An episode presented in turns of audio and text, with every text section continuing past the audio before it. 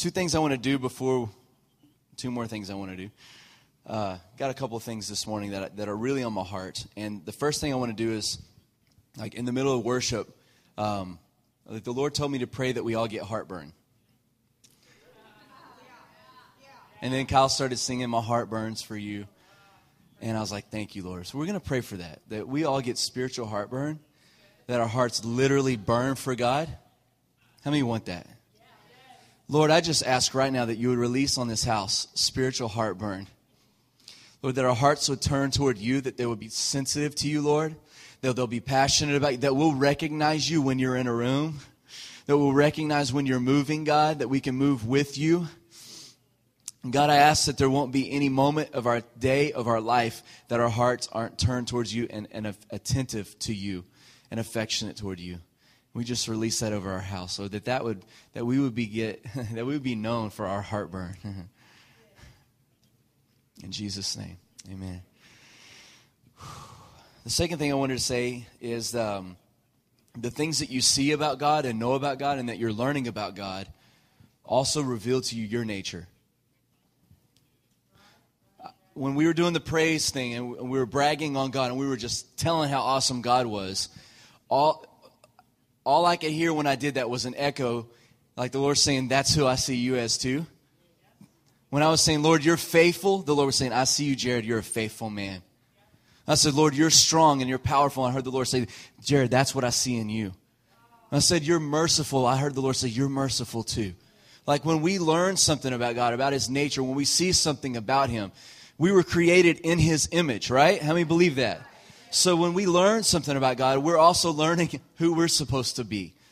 And so I just want you to know that. You're not insignificant. You're daddy's kid. You're his favorite one.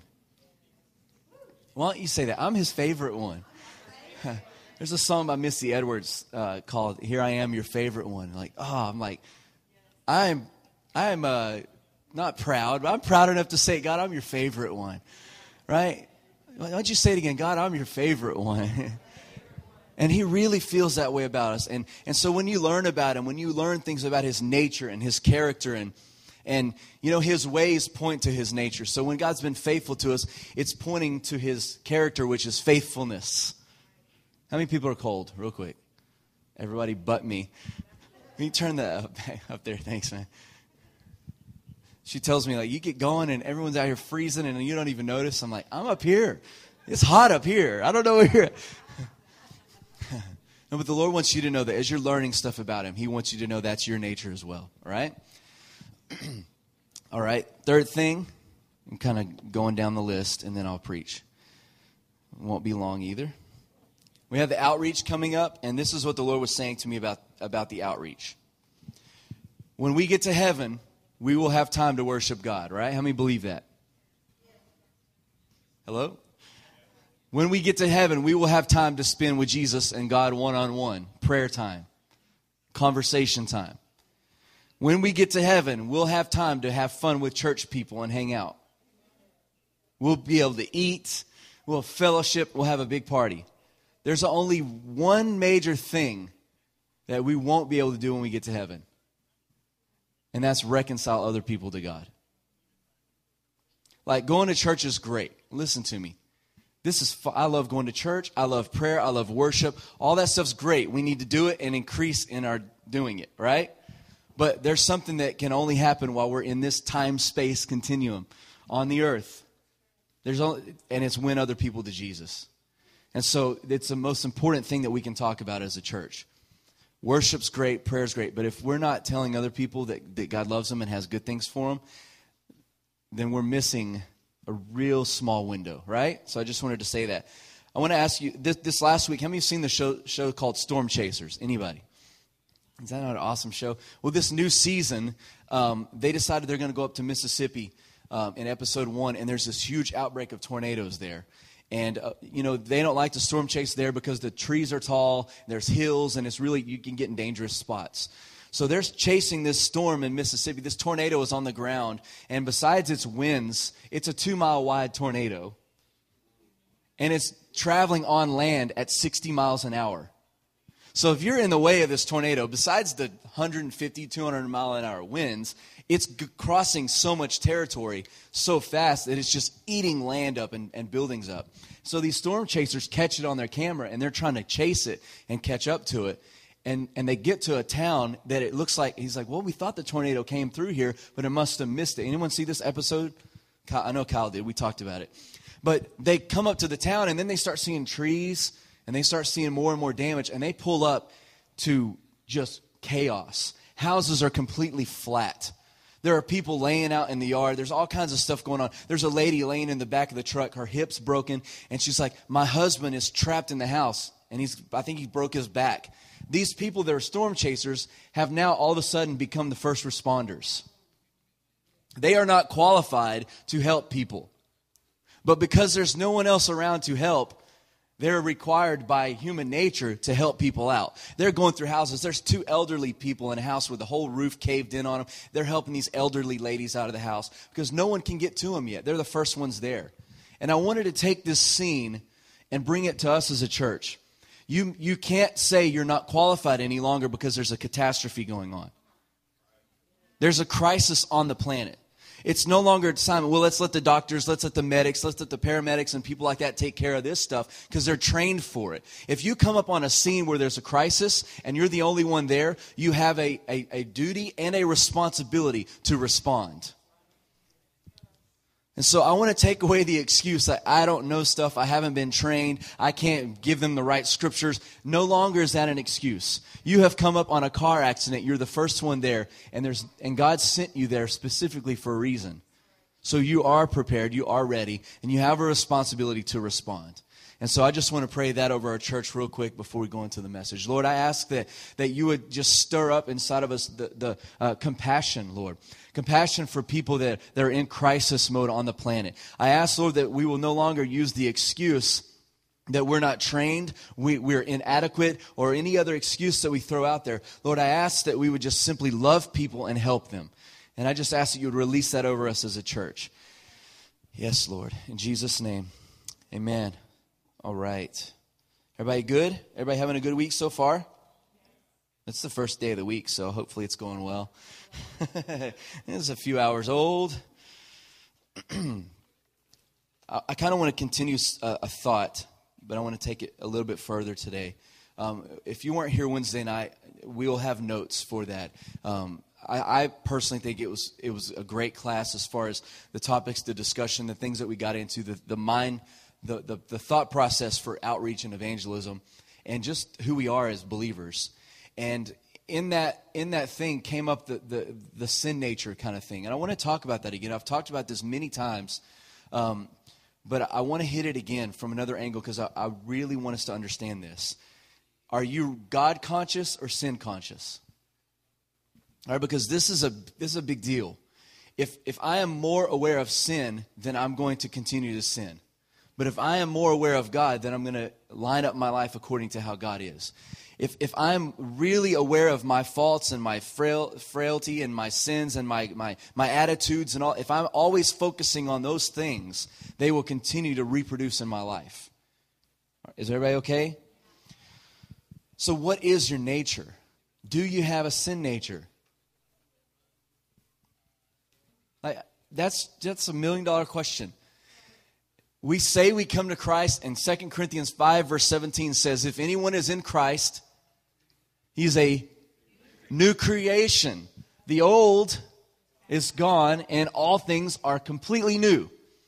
So, we as believers, we as Christians, we champion that. Man, I'm a new creation. I'm saved. By his stripes, I'm healed, and all, we quote all these things, right? Am I telling the truth? But when it comes down to practice in our lifestyle, we're still very aware that we have a sin nature. We say, no, I'm a new creation. I have the mind of Christ. I'm the righteousness of God. We even said it this morning, right? But then in our actions, in the way we live our life, we're really aware, man, I'm really a sinful person. I just can't do the right thing. Two steps forward, two steps back. Right?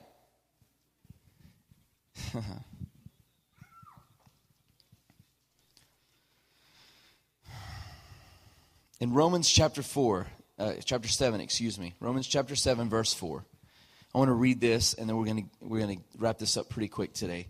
But uh, it's so important we, we change our thinking about a sin consciousness versus a righteous consciousness. It's kind of hard to say all that. Romans chapter 7, verse 4. It says, So, my brothers, you also died to the law through the body of Christ, that you might belong to another. Did everyone hear that? He says, You died to the law, you died to the sinful nature through Jesus Christ, so that now you can belong to another nature. So that you can belong to Him who was raised from the dead, so that you can bear fruit of God. For when you were controlled by the sinful nature, the sinful passions stirred up by the law were at work in our bodies, so that we produced fruit that were according to the nature, the passions that we had. All right? Do you see what he's saying here? He's saying before, when we talked about the law, when you knew the law, the law made room and it allowed passions, evil passions. The enemy took his opportunity. If you'll read on, he says Satan took advantage of the opportunity of the law to stir up evil passions inside of you. Because the Bible even says that before the law came into, into being, there was no sin so that Adam and Eve could have been doing horrible things. But because there was no law against it, it was not sin. So when the law was put into place, all of a sudden they're like, oh, wait a second. I have a sinful nature. I am now aware of what's right and what's wrong. And now what that did was the enemy took opportunity and says, okay, they think they have a sinful nature. I'm going to produce passions in them that line up with their thinking. Are you following me? And in Romans chapter 7, verse 4, he's saying, no, you died to that nature that says you have a sin nature where the enemy has a room to come in and stir up passions that sound like the thoughts that are going through your head. Is everyone, everyone, everyone follow me? He says now there's a new there's a new way of thinking. There's a new uh, a new nature that's come in. It says, but now by dying to what what's bound us, we have been released from the law, so that we serve God in the new way of the Spirit, and not in the old way of the written code. We say we are new creations, but we act as if we have evil hearts. Like, even if someone does something really good, like, man, dude, that was really awesome. Man, it wasn't me, it was the Lord. I, I, dude, I don't know what came over me, man. I don't know how I prayed for you because that's just not me to pray for you and take time out and listen to your cares. That had to be totally God. No, it was you and God. It really was. It was both of you. It was your nature coming together with God's nature at the same moment to where you did what He would have done if He was in your shoes. Yet we live our lives where we think, man, I have a really evil heart, so I have to be really careful not to feed that evil heart, not to, you know, all the stuff we think through as, as Christians. Yet we quote the scripture, I'm a new creation. All that was old is gone, and now all things are new. Everybody okay? We even discipline our children from an attitude that they really don't want to do good things, that they want to really do bad things.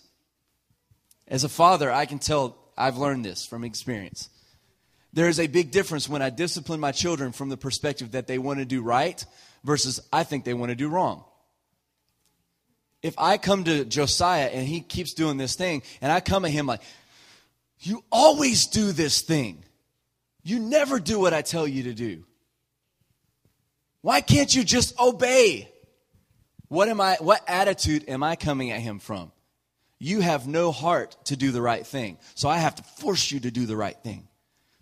Because your heart is evil, I have to force you, I have to put boundaries and rules and spank you to where you'll do the right thing because you really don't want to. So I have to make you want to do the right thing. Where does that thinking come from? Man, God, I really don't want to do the right thing, so please come force me. God, please make me take away my desires to do the wrong things. He already did that. Right? Listen to me. The reason how many parents in the room says, "Yeah, that's I can understand that." Yeah. How many have ever done that to our kids? From the attitude like, man, they really don't want to do the right. They really want the room to just stay messy. They don't really want to do the right thing. He really doesn't want to share with his brother. He's always trying to manipulate to where he gets more toys than the, and and the reason we think we're that way is because we view our relationship with our father that way. So we reproduce what we believe. And the Lord wants you to know today that your sin nature was crucified. He made provision for it to be taken out of the equation. That doesn't mean that you can't sin anymore. I like what Bill Johnson says is that you can still sin, you just can't have as much fun doing it. you know, I mean, we can still sin. Everyone in this room, we have the capacity right now to go out of these doors and go sin. But because we know God, it's just the hangover hurts a little bit more, right? It's like, oh, God, why did I do that? Because it's not in your nature to do the wrong thing anymore. Yet we think that we still have a sinful nature. We think that we're, we still want to do the wrong things. I really don't want to do what's right. So what we do is we introduce fear to our own children because we don't think they want to do the right thing. So we want to scare them into doing the right thing. Where do we get that? Because we think that the only way we can respond to God is if He threatens us with hell. If He dangles me over hell long enough, I will do the right thing. I mean, I really want to do this other thing that I know is not right. So, God, please hang me over hell just for five seconds. Just let me feel a little bit of fire so that I won't do that thing. Please, just scare me. That fear will produce godly adrenaline inside of me and make me do the right thing. Right? But 2 Timothy 1 7 says that, that he, he hasn't given us a spirit of fear. He's given us a spirit of power and love and of we say sound mind because it sounds easier to oh i have a sound no it says really it means self-discipline like, I would much rather say, man, God, you give me a spirit of power, love, and a sound mind. That's easy because you did it. But it's actually called self discipline. It means I have to do it. Right?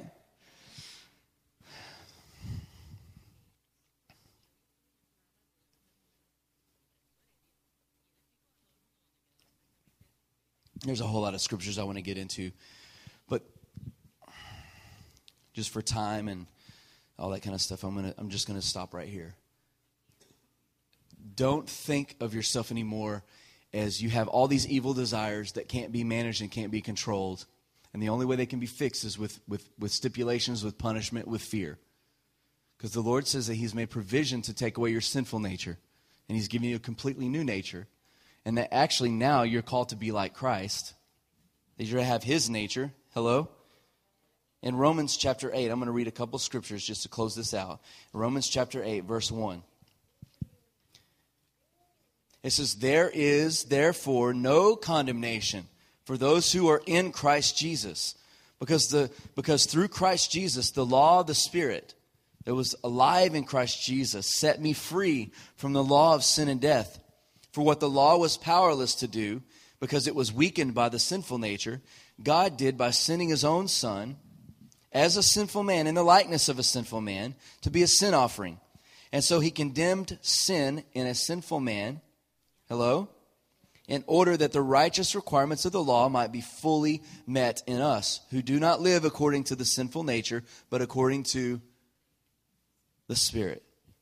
Those who live according to the sin nature have their minds set on what that nature desires. But those who live in accordance with the Spirit have their hearts and minds set on the things that the Spirit desires. For the mind of the sinful man is death, but the mind controlled by the Spirit is life and peace. Everyone with me? Ephesians chapter 2. I, I, I want to read these. I want you to see these in your Bible. Ephesians chapter 2, verse 1. Ephesians 2, verse 1. It says, As for you, you were dead in your sins we were dead. We were completely dead. Everyone say, We were dead in our sin. Right? For which you used to live when you followed the ways of the world and you followed the ruler of the kingdom of the air, the spirit who is at now work, working in the disobedient. It says, All of us who lived among them at the time gratified our cravings and our sinful nature and followed its thoughts like the rest. We were objects of wrath. But because of his great love for us, someone say, but because of his great love you go, okay? God, who is rich in mercy, made us alive in Christ even when we were dead in transgression and sin. It is by grace that you have been saved. And God raised us up with Christ and seated us with him in heavenly places so that in the coming ages he might show the incomparable richness of his grace and his, ex- and his excessive kindness. Okay? These are things I, I, I guess I'm just going to stop and kind of talk for a second because I want you to go back in and read these things, and I want you to begin to think do I think of my sinful nature as being alive, or do I think of it as dead?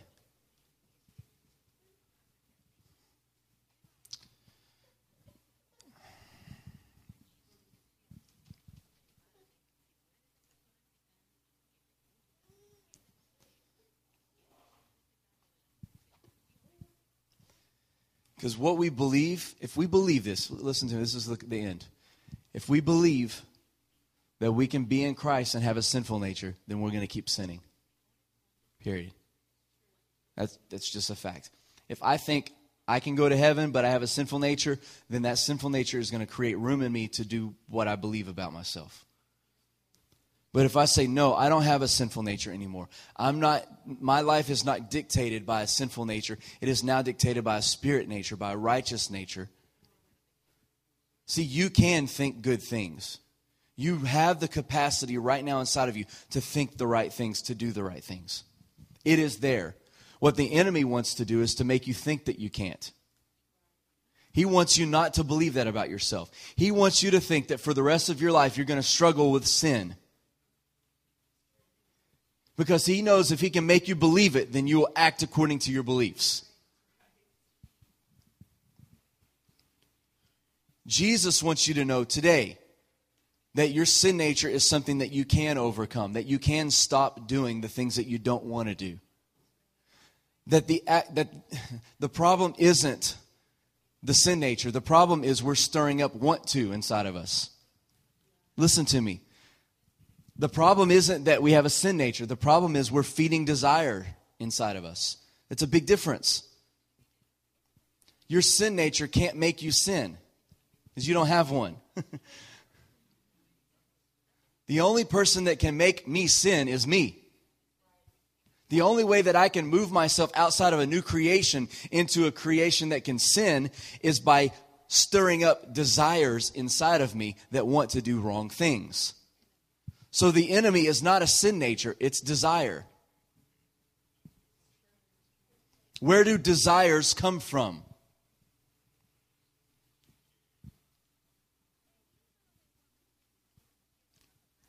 It comes from what we love.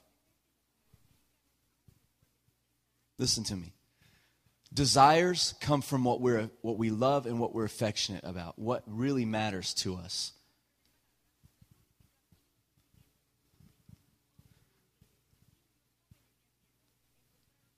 I love my wife, so I desire my wife. I desire to be with her, just to be around her, in the same room with her, because I love her. My love for her stirs up desire for her. When the love goes away, the desire goes away. If I love doing wrong things, if I love evil in any way, if I love sin, if I love things that are a little bit wrong, that love will create a desire for those things. So we don't have a sin nature issue, we have a love issue.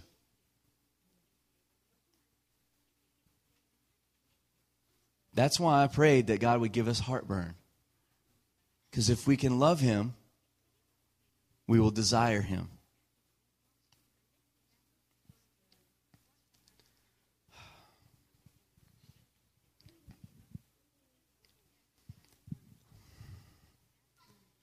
Here's the here I'm going to end with this again. The Bible says that in the last days there will be perilous times, that there will be, you know, lots of evil and lots of good. It says it all through there.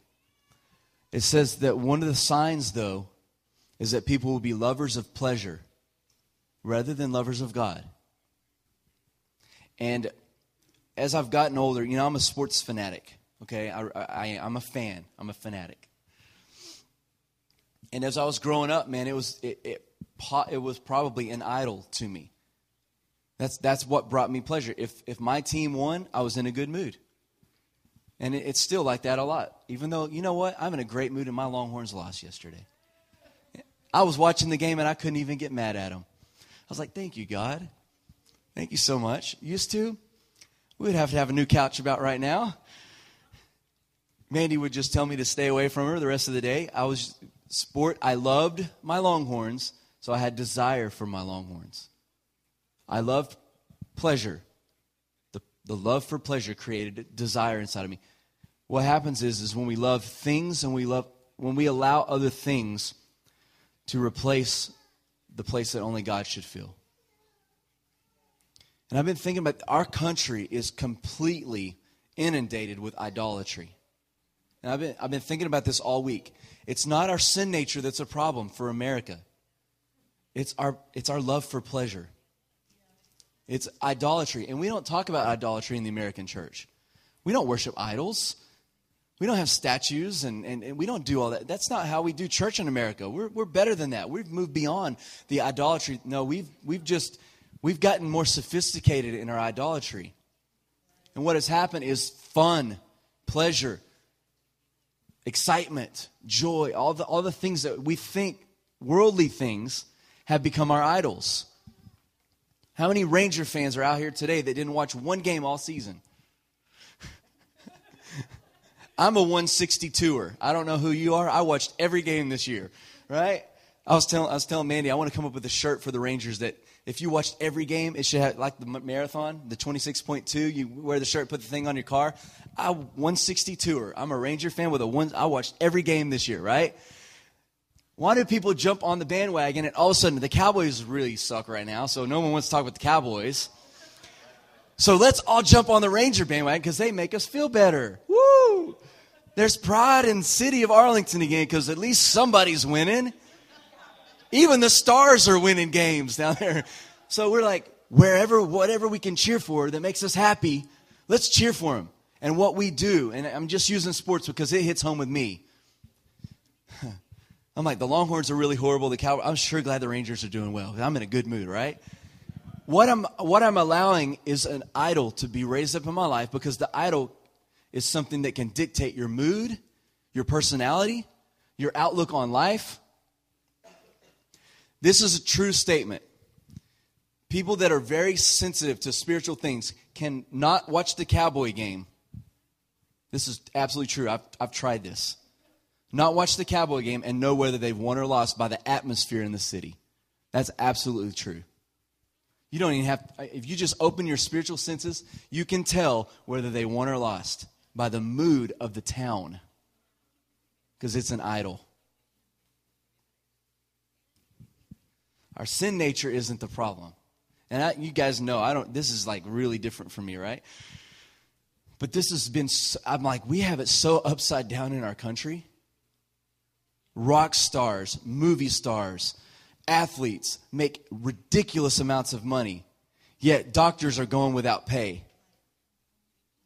Firemen, teachers, people that really serve society are not doing real well. I mean, they're doing okay, but they should be the ones making the most money, right? And this is coming from, I'm a jock, you know? And I think it's absolutely ridiculous the way society's flipped upside down. Entertain me, entertain me, entertain me. Why? Because I need something to bring pleasure. I need something to bring joy. Why? Because my, my love and my affection have been turned from God to other things. I love pleasure. And so in, in, in this church, I wanted to shift your focus from sinful nature because you don't have one to where do your affections lie? What really matters to you? What changes your mood? Did you miss your favorite show, Jared? oh, I got to catch up on Fringe because I missed it. Does that change our mood? Am I telling the truth?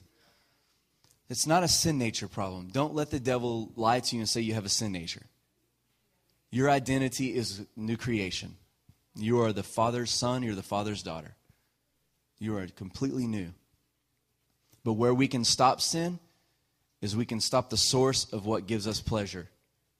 We can shift our affections toward God. You know, again, since I'm kicking it old school today, I'm going to dig one more thing. I started adding up. Okay, 162 Ranger games times at least three hours a game. That's how much time I invested this last four months to the Rangers. And it's not about time. Again, I'm not one of those people, you got to pray an hour a day. It's, it's between you and God. The more time, the better, obviously. I, I believe the more you're with Him, the more we're like Him. But I was sitting down thinking how much time and energy I've fed into watching the Rangers, watching the Longhorns, watching the Cowboys. It's a lot of time. That's weeks of time. For what? It's awesome they're going to the World Series. I've lived, you know, I'm, I'm almost 35 and they have never done anything like this. So I'm, I am excited. We should be excited. It's okay. But when we keep it in perspective, you understand? And this is like tattletale on Jared up in front of everyone today. But something's wrong when that becomes a focal point of our life. And, and that is America's number one sin. It's not abortion, it's not homosexuality, it's not drugs and alcohol and whatever else. America's number one sin is their affection has been turned from God to things. Period. People that have been raised around in other countries from, from Africa, from Ghana, they can tell you that's the thing that scares them the most when they bring their children to America is that they would fall into the American way, into the idolatry of America. And I don't, I don't want to be that way. I don't want to be a prude either and not have fun. I'm all about having fun. Go Rangers. I promise you, I will watch every World Series game. But when that thing begins to become more important to me, it can change my mood. And since I'm tattletelling, if I make sure the remotes are in the exact same place they are for every game, and I'm sitting in the same seat for every game, and I'm wearing the same clothes for every game, something's wrong.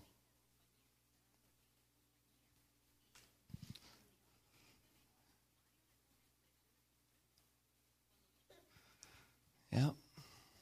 Man, I need to just stop right here.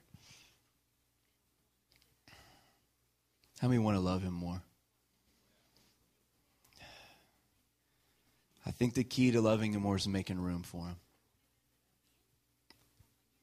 You know, years ago when we, we had first um, began to hear um, of, of Kris Vallotton and, and them, they had a statement that they said, and we even had it on our bulletin at our other church making room for the extravagant one to come.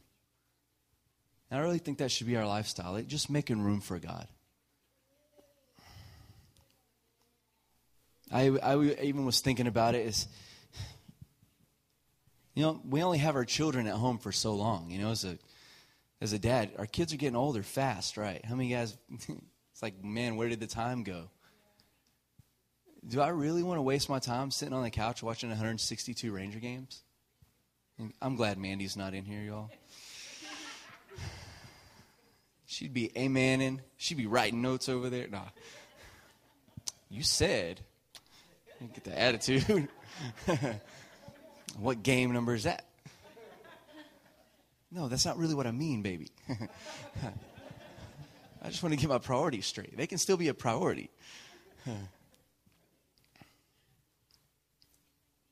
my sin nature is not the problem.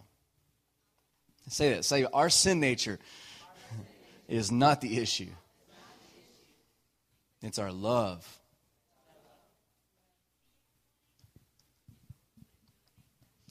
I heard this saying too, and I love it. The greatest enemy to love is not hatred, but it's mediocre love.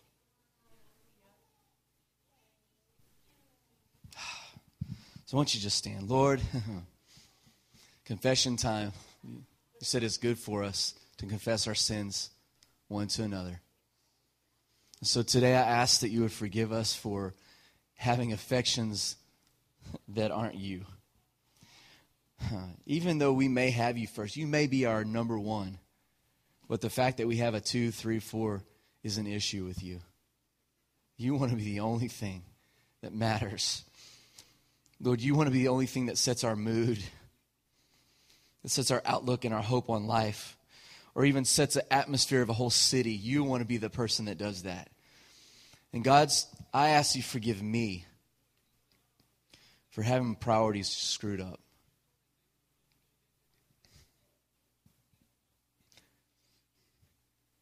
I ask that also as a church, Lord, that you would help us to get things in the right order. Help us to love you better. Jesus. Come on, why don't you just lift your hands and just make it your prayer? Help us to fall in love with you, Lord.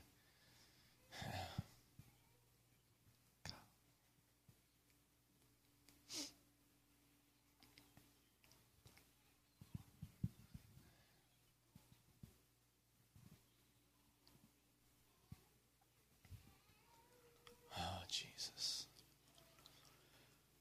We turn our heart towards you, Lord. We know how to do it for a minute. Help us to learn how to do it for a lifetime.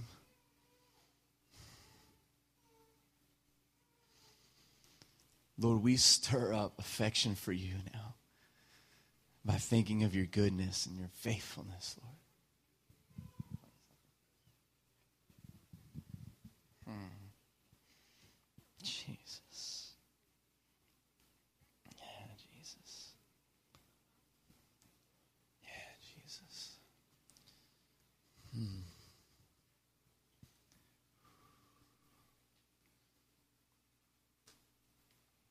Ah, Jesus.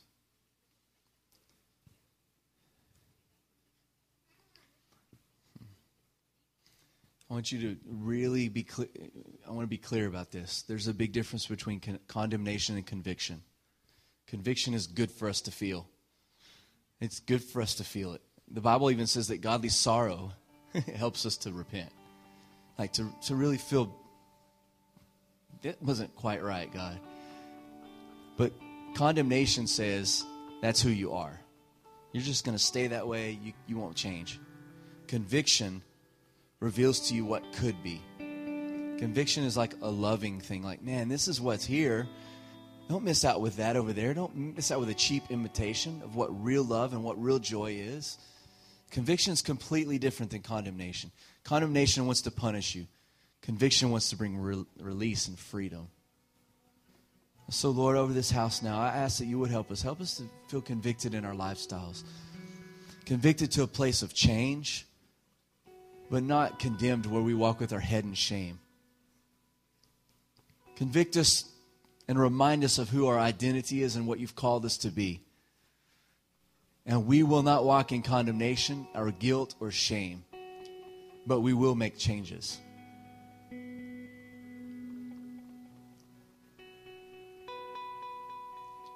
Jesus' name. I just feel like we should end with some worship. I don't know what song, a song of love. I think we should do full band and just go go for worship. Just just loving on God. All right? Yeah. As they're getting in place, I want you to bow your heads, all right? I feel like Matt reminded me to ask for this. If you're here and just things aren't right between you and God and you want it to be right, right now, just raise your hand. Okay. Okay. Yes, yes. Yes. You know what I want you guys to know that raise your hand? The moment your heart said, I want to be right, you were right right then. When your heart turned towards Him, you were right. So, Father, I just ask you call us all into a closer relationship. In Jesus' name. In Jesus' name. yeah, everyone just keep praying and just worshiping. This is how we're going to close this. This is a good atmosphere.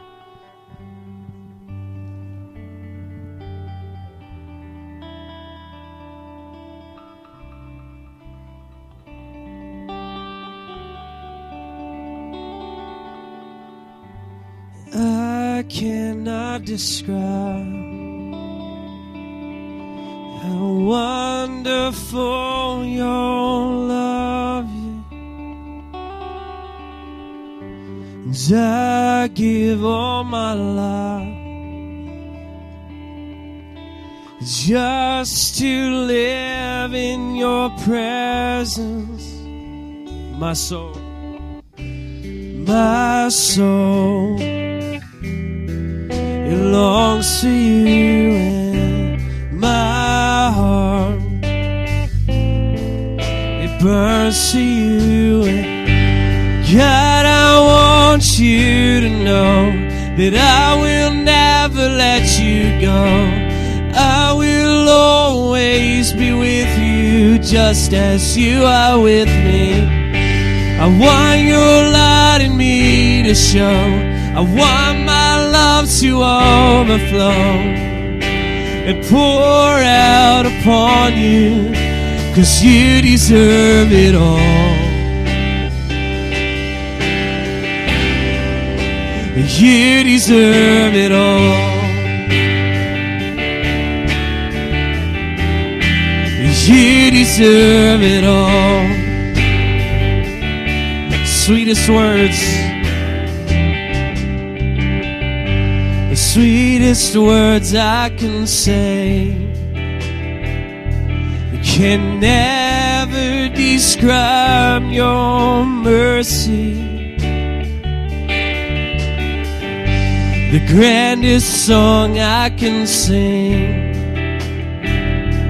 can never describe your power in my soul. My soul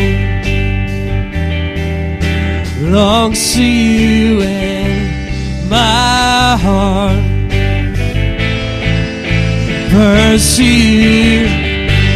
God, I want you to know that I will never let you go.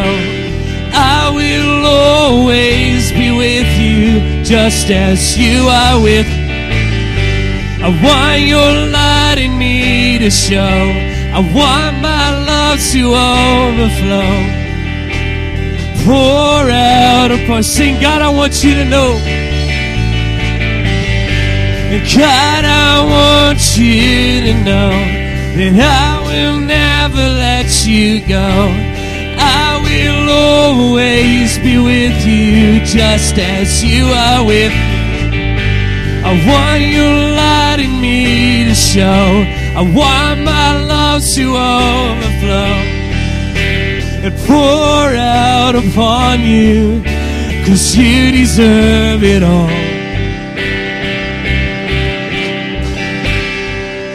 You deserve it all. You deserve it all. Sing it out, you deserve. You deserve it all. Deserve it all.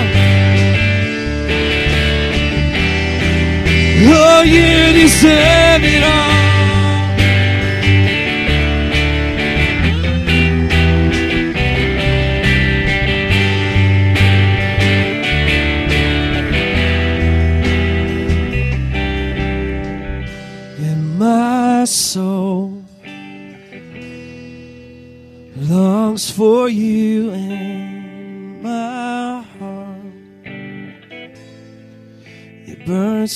Sing that again and my soul longs for you and my heart it burns for you God, I want you to know that I will never let you go. I will always be with you just as you are with. I want your light in me to show.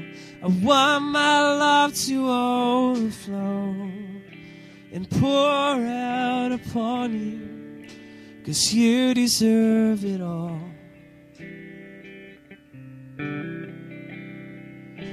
You deserve it all. You deserve it all. Sing it to him. You deserve it all. You deserve it all.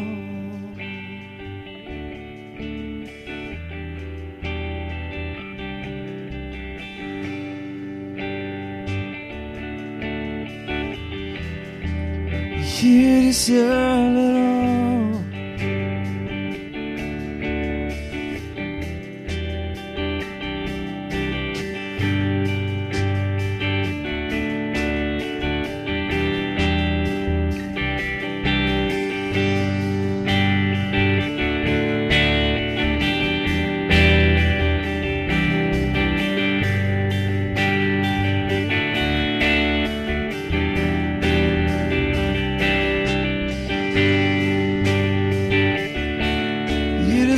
Deserve it all.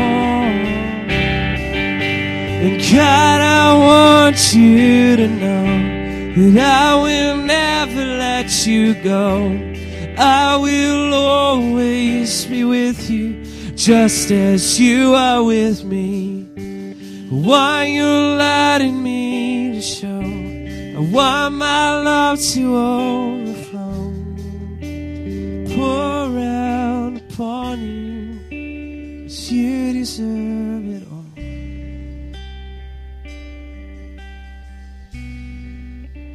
You deserve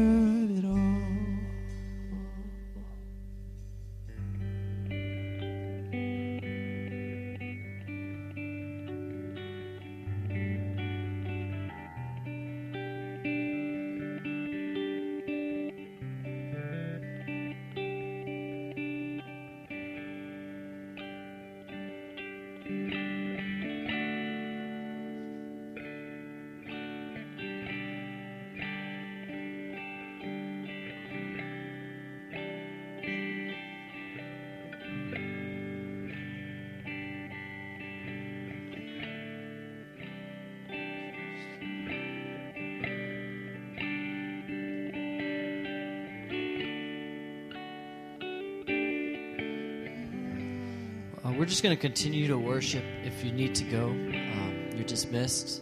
We love you guys. Um, and we'll see you Wednesday or Sunday, whenever it be. Be blessed. Your love, oh it reaches to the heaven.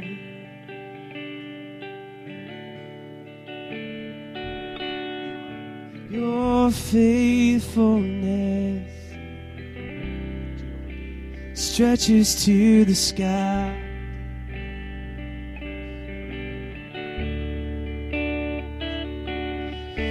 Your righteousness is like the mighty mountain. Yeah. Your justice flows like the ocean.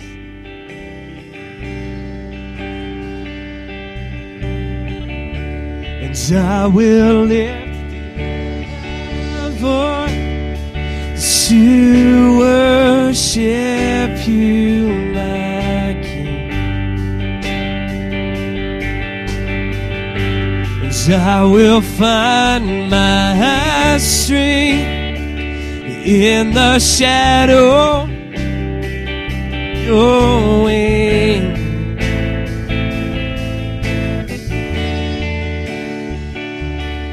It's your love, oh Lord. It reaches to the heaven.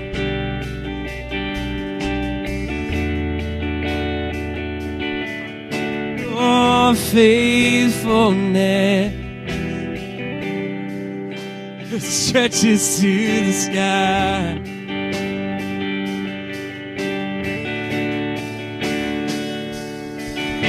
Your righteousness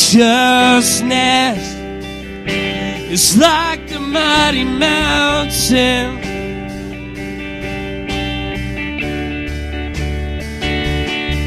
Your justice flows like the ocean's tide.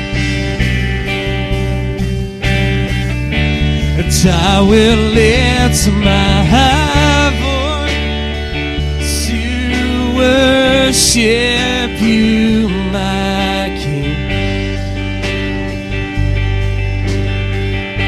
And I will find my strength in the shadow your wing. And I will lift my voice to worship you, my King. And I will find my strength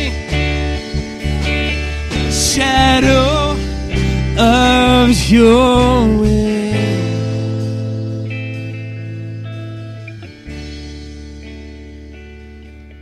And your love always. It reaches to the heaven.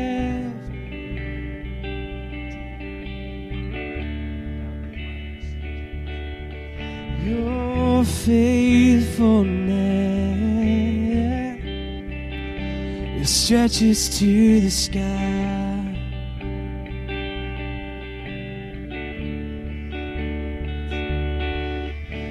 Your righteousness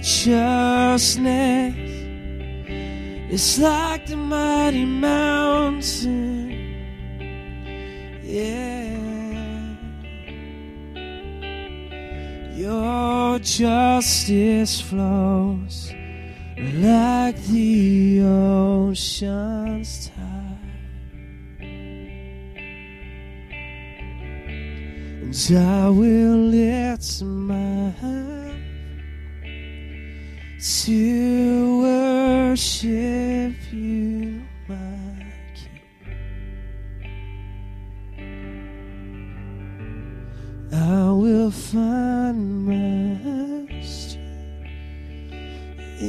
the shadow of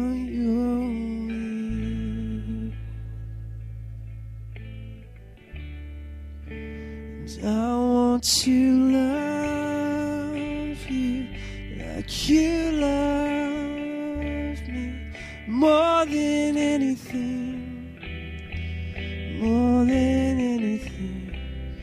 And I want to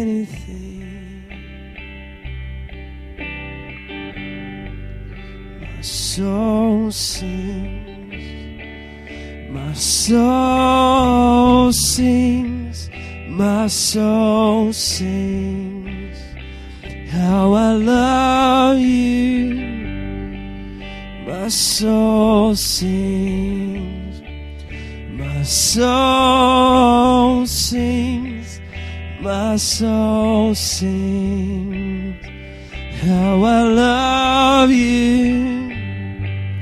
My soul sings, my soul sings, my soul sings how I love you. My soul sings, soul sings, my soul sings how I love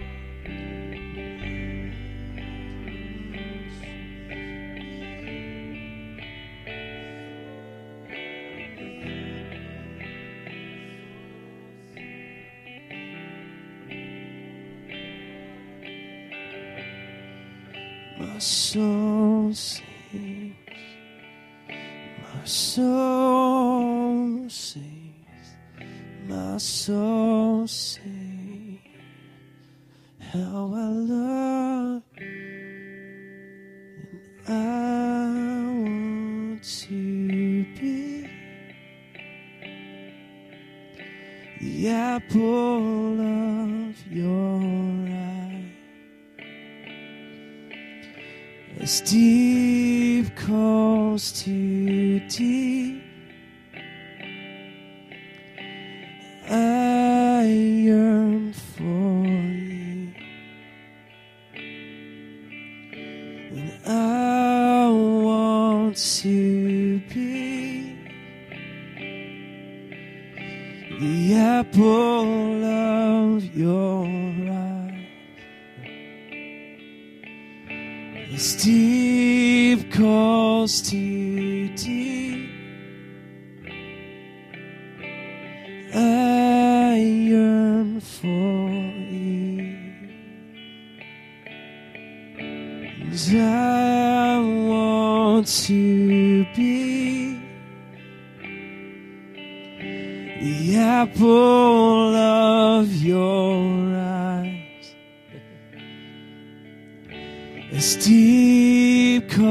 house to.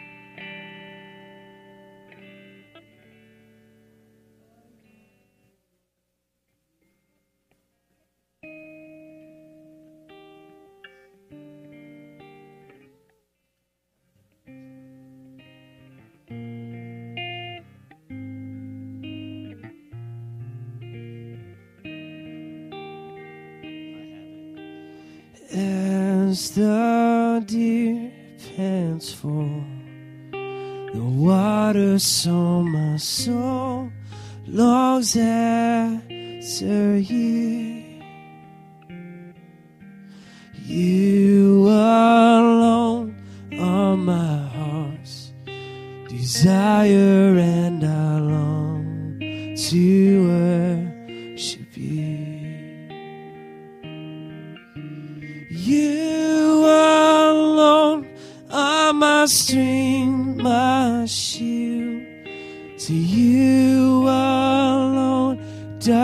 my spirit.